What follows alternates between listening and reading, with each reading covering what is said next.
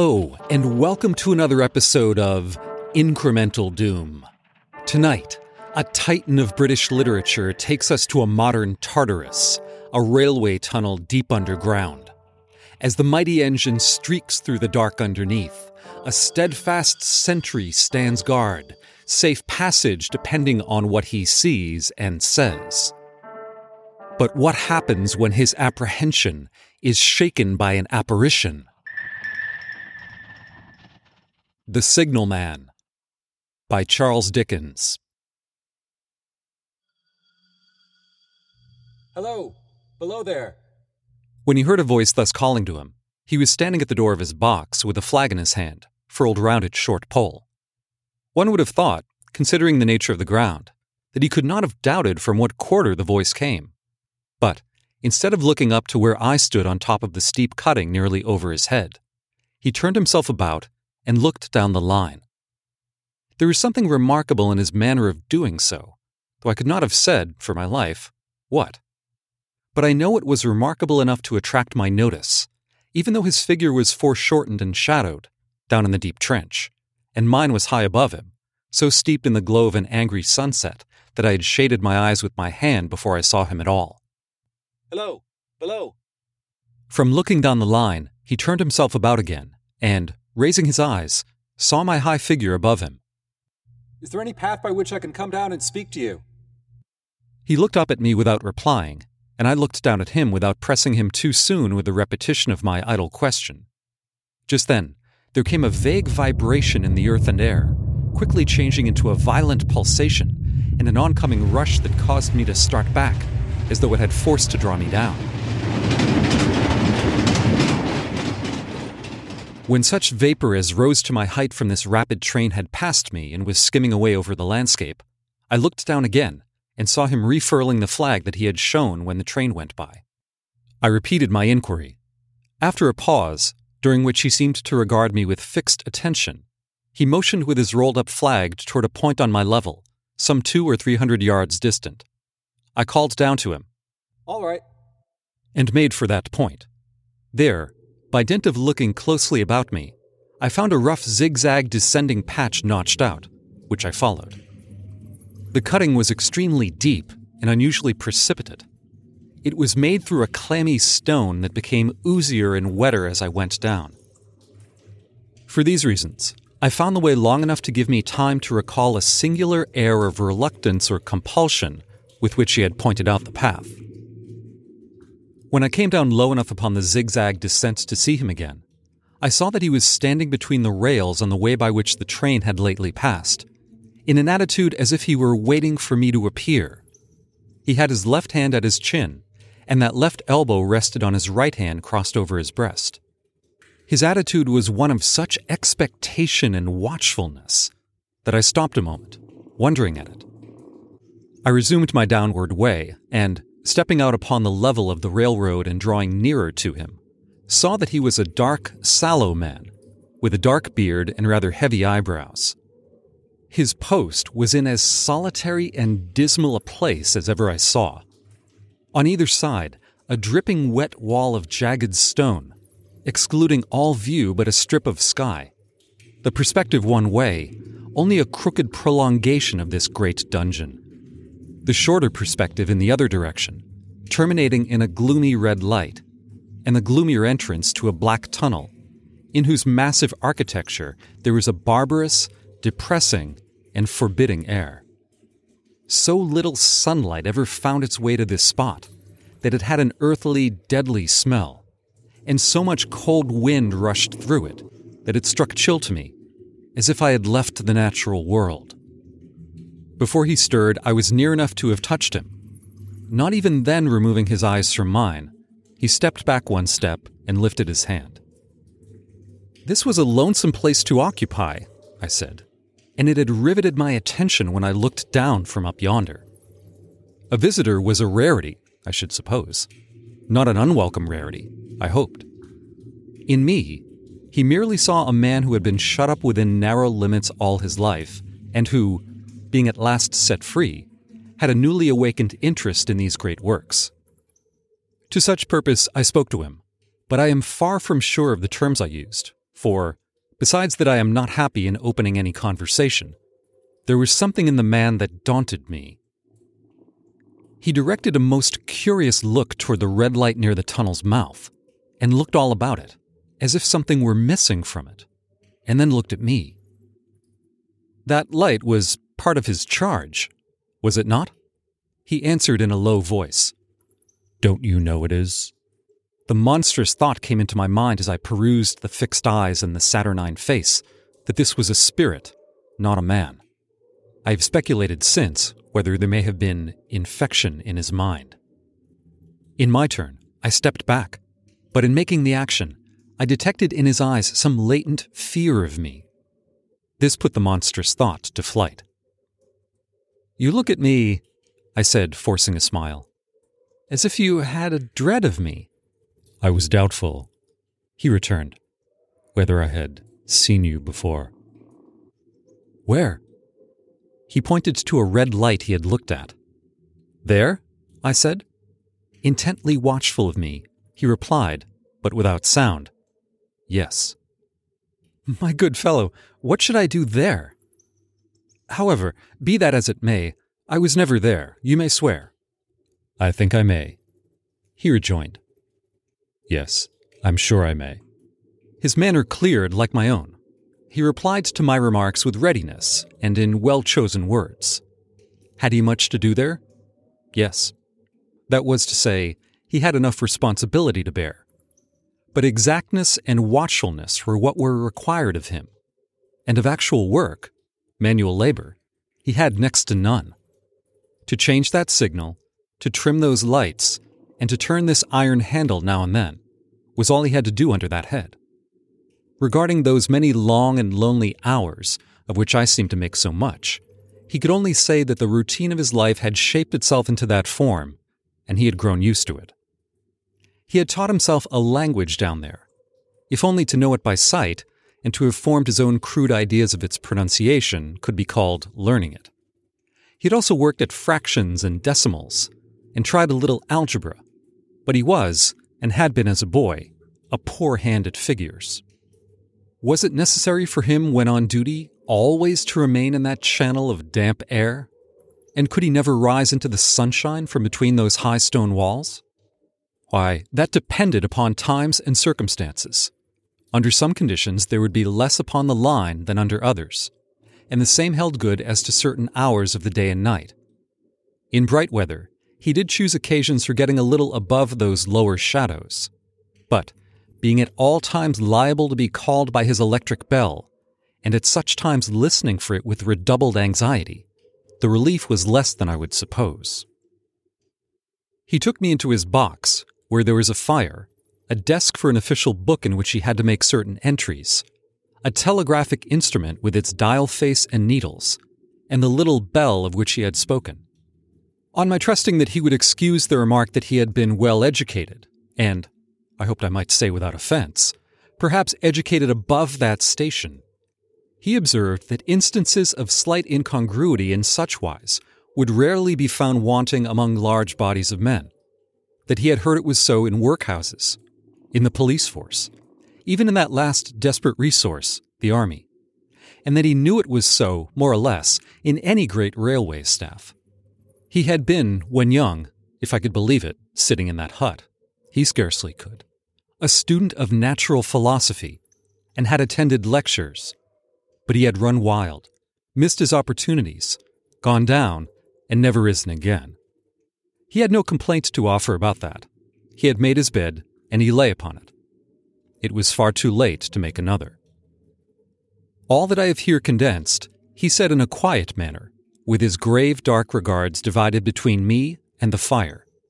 He threw in the word sir from time to time, and especially when he referred to his youth, as though to request me to understand that he claimed to be nothing but what I found him.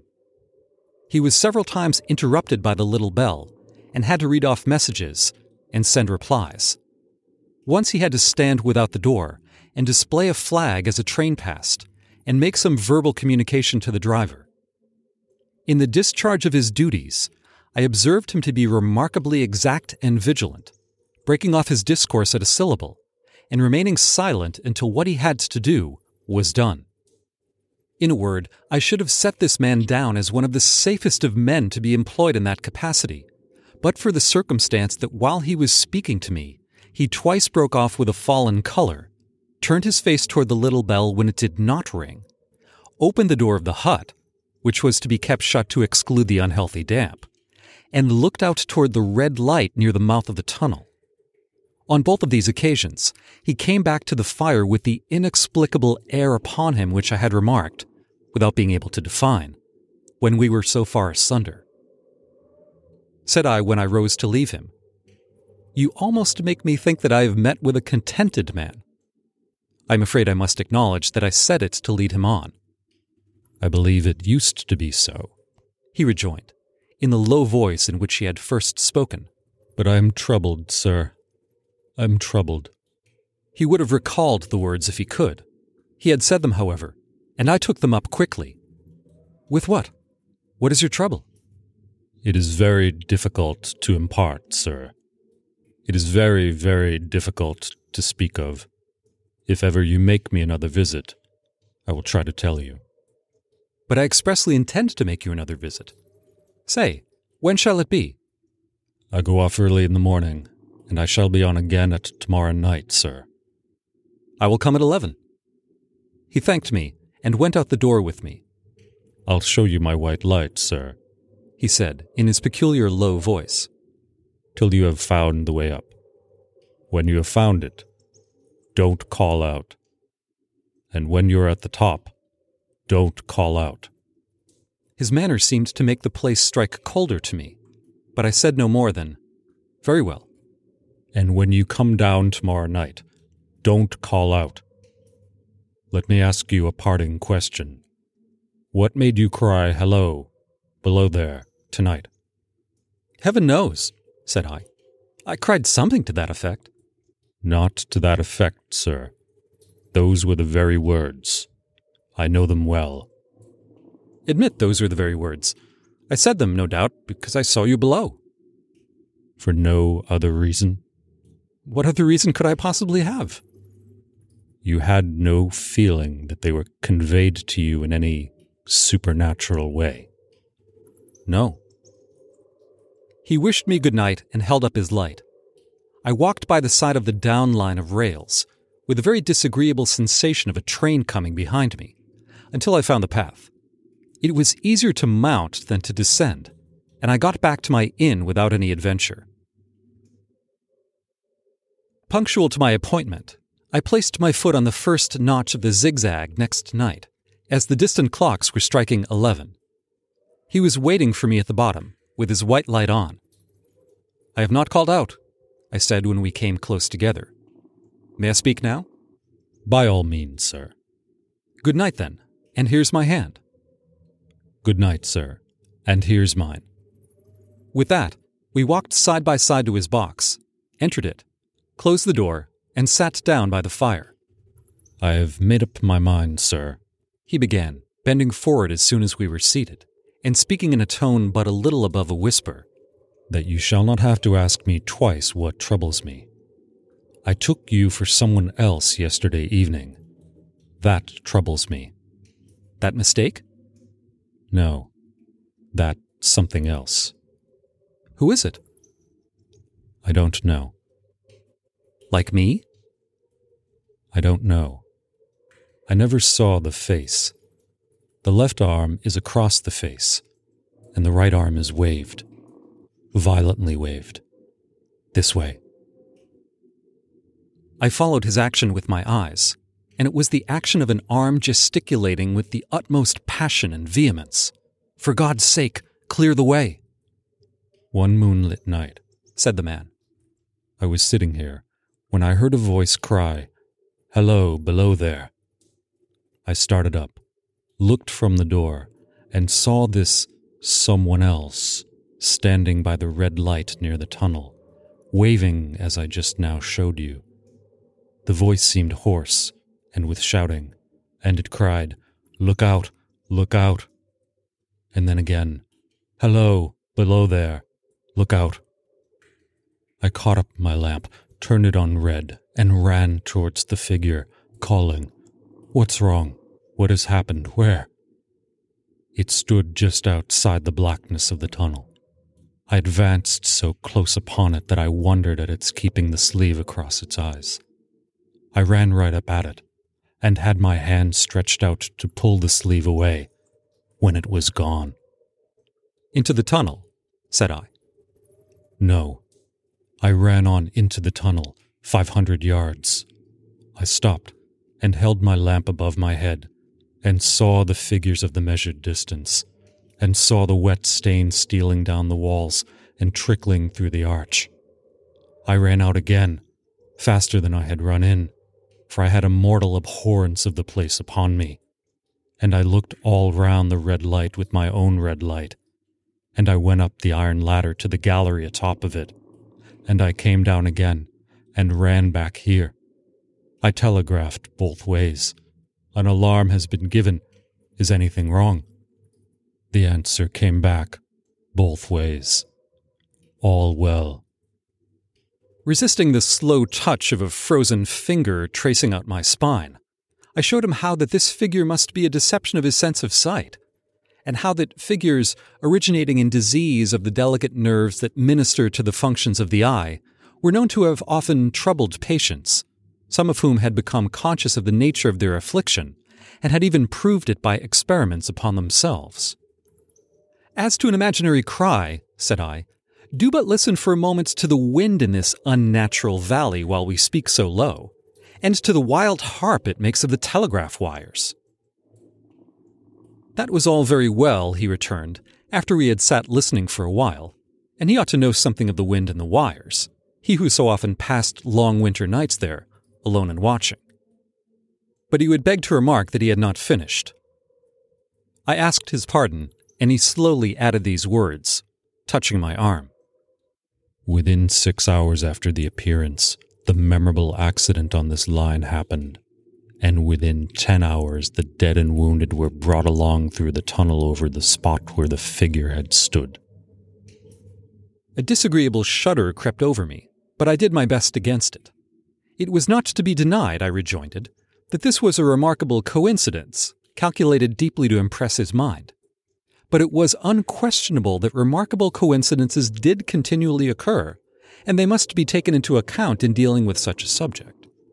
Though, to be sure, I must admit, I added, for I thought he was going to bring the objection to bear upon me, men of common sense did not allow much for coincidences in making the ordinary calculations of life. He again begged to remark that he had not finished. I again begged his pardon for being betrayed into interruptions. This, he said, again laying his hand upon my arm and glancing over his shoulder with hollow eyes, was just a year ago.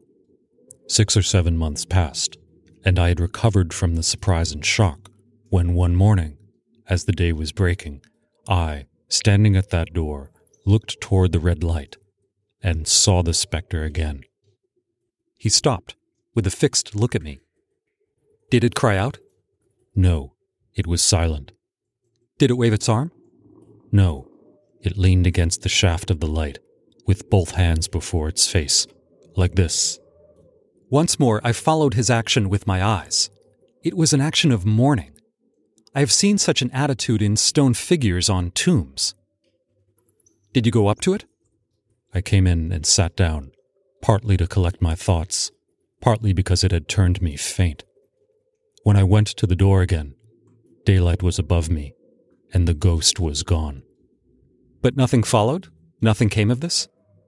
He touched me on the arm with his forefinger twice or thrice, giving a ghastly nod each time. That very day, as a train came out of the tunnel, I noticed, at a carriage window on my side, what looked like a confusion of hands and heads and something waved. I saw it, just in time to signal the driver. Stop! He shut off and put his brake on, but the train drifted past here a hundred and fifty yards or more. I ran after it, and, as I went along, heard terrible screams and cries. A beautiful young lady had died instantaneously in one of the compartments, and was brought in here and laid down on this floor between us. Involuntarily, I pushed my chair back as I looked from the boards at which he pointed to himself True, sir, true. Precisely as it happened, so I tell it you. I could think of nothing to say to any purpose, and my mouth was very dry. The wind and the wires took up the story with a long, lamenting wail. He resumed. Now, sir, mark this, and judge how my mind is troubled. The spectre came back a week ago. Ever since, it has been there, now and again, by fits and starts. At the light? At the danger light. What does it seem to do? He repeated, if possible with increased passion and vehemence, that former gesticulation of, For God's sake, clear the way. Then he went on. I have no peace or rest for it. It calls to me for many minutes together in an agonized manner. Below there, look out, look out. It stands waving to me. It rings my little bell. I caught at that. Did it ring your bell yesterday evening when I was here, and you went to the door? Twice. Why, see how your imagination misleads you. My eyes were on the bell, and my ears were open to the bell, and if I am a living man, it did not ring at those times. No, nor at any other time, except when it was rung in the natural course of physical things, by the station communicating with you. He shook his head. I have never made a mistake as to that yet, sir. I have never confused the spectre's ring with the man's. The ghost's ring is a strange vibration in the bell that it derives from nothing else and I have not asserted that the bell stirs to the eye. I don't wonder that you failed to hear it. But I heard it. And did the spectre seem to be there when you looked out? It was there. Both times? He repeated firmly. Both times. Will you come to the door with me and look for it now? He bit his under lip as though he were somewhat unwilling, but arose. I opened the door and stood on the step while he stood in the doorway. There was the danger light. There was the dismal mouth of the tunnel. There were the high, wet stone walls of the cutting. There were the stars above them. Do you see it? I asked him, taking particular note of his face. His eyes were prominent and strained, but not very much more so perhaps than my own had been when I had directed them earnestly toward the same spot. No, he answered. It is not there. Agreed, said I. We went in again, shut the door, and resumed our seats. I was thinking how best to improve this advantage, if it might be called one, when he took up the conversation in such a matter of course way, so assuming that there could be no serious question of fact between us, that I felt myself placed in the weakest of positions. By this time you will fully understand, sir, he said, that what troubles me so dreadfully is the question what does the spectre mean? I was not sure, I told him, that I did fully understand. What is its warning against? He said, ruminating, with his eyes on the fire, and only by times turning them on me. What is the danger? Where is the danger? There is danger overhanging somewhere on the line. Some dreadful calamity will happen. It is not to be doubted this third time after what has gone before. But surely this is a cruel haunting of me. What can I do? He pulled out his handkerchief and wiped the drops from his heated forehead. If I telegraph danger on either side of me, or on both, I can give no reason for it. He went on, wiping the palms of his hands. I should get into trouble and do no good. They would think I was mad. This is the way it would work.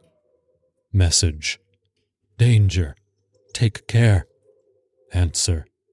What danger? Where? Message. Don't know, but for God's sake, take care. They would displace me. What else could they do? His pain of mind was most pitiable to see. It was the mental torture of a conscientious man, oppressed beyond endurance by an unintelligible responsibility involving life. When it first stood under the danger light, he went on, putting his dark hair back from his head and drawing his hands outward and across his temples in an extremity of feverish distress. Why not tell me where the accident was to happen? If it must happen, why not tell me how it could be averted? if it could have been averted. When, on its second coming, it hid its face, why not tell me instead, She is going to die. Let them keep her at home. If it came, on those two occasions, only to show me that its warnings were true, and so to prepare me for the third, why not warn me plainly now? And I, Lord help me, a mere poor signalman on this solitary station. Why not go to somebody with credit to be believed and power to act? When I saw him in this state, I saw that for the poor man's sake, as well as for the public safety, what I had to do for the time was to compose his mind. Therefore, setting aside all question of reality or unreality between us, I represented to him that whoever thoroughly discharged his duty must do well, and that at least it was his comfort that he understood his duty though he did not understand these confounding appearances. In this effort, I succeeded far better than in the attempt to reason him out of his conviction. He became calm. The occupations incidental to his post as the night advanced began to make larger demands on his attention, and I left him at two in the morning.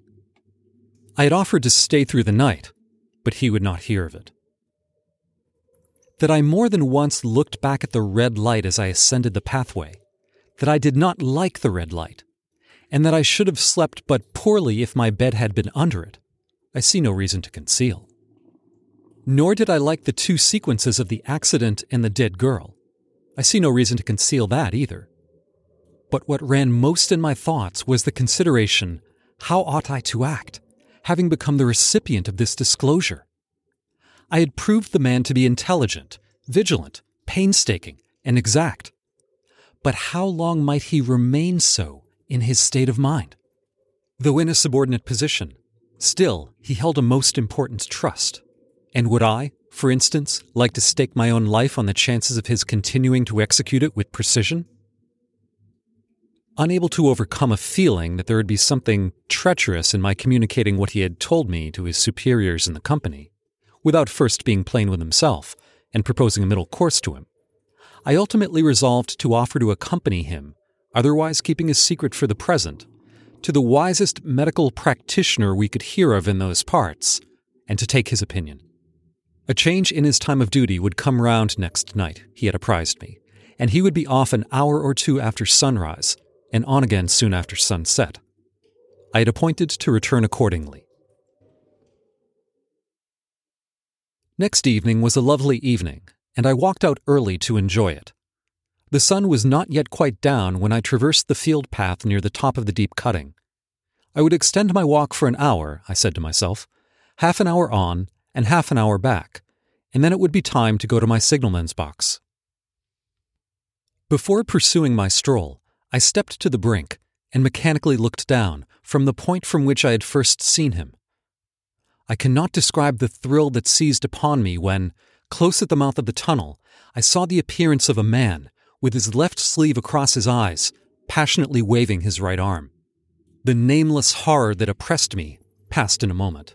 For in a moment I saw that this appearance of a man was a man indeed, and that there was a little group of other men standing at a short distance, to whom he seemed to be rehearsing the gesture he made. The danger light was not yet lighted. Against its shaft, a little low hut, entirely new to me, had been made of some wooden supports and tarpaulin. It looked no bigger than a bed. With an irresistible sense that something was wrong, with a flashing, self reproachful fear that fatal mischief had come of my leaving the man there and causing no one to be sent to overlook or correct what he did, I descended the notched path with all the speed I could make. What's the matter? I asked the men. Signalman killed this morning, sir. Not the man belonging to that box. Yes, sir. Not the man I know. You will recognize him, sir, if you knew him, said the man who spoke for the others, solemnly uncovering his own head and raising an end of the tarpaulin. For his face is quite composed. Oh, how did this happen? How did this happen? I asked, turning from one another as the hut closed in again. He was cut down by an engine, sir. No man knew his work better, but somehow he was not clear of the outer rail. It was just at broad day. He had struck the light and had the lamp in his hand. As the engine came out of the tunnel, His back was towards her, and she cut him down. That man drove her and was showing how it happened. Show the gentleman, Tom. The man, who wore a rough dark dress, stepped back to his former place at the mouth of the tunnel. Coming round the curve of the tunnel, he said. I saw him at the end, like as if I saw him down a perspective glass. There was no time to check speed, and I knew him to be very careful. As he didn't seem to take heed of the whistle, I shut it off when we were running down upon him and called to him as loud as I could call. What did you say? I said, Below there, look out! Look out! For God's sake, clear the way! I started. Ah, it was a dreadful time, sir. I never left off calling to him. I put this arm before my eyes, not to see, and I waved this arm to the last, but it was no use. Without prolonging the narrative to dwell on any one of its curious circumstances more than on any other, I may, in closing it, point out the coincidence that the warning of the engine driver included not only the words which the unfortunate signalman had repeated to me as haunting him, but also the words which I myself, not he, had attached, and that only in my own mind, to the gesticulation he had imitated.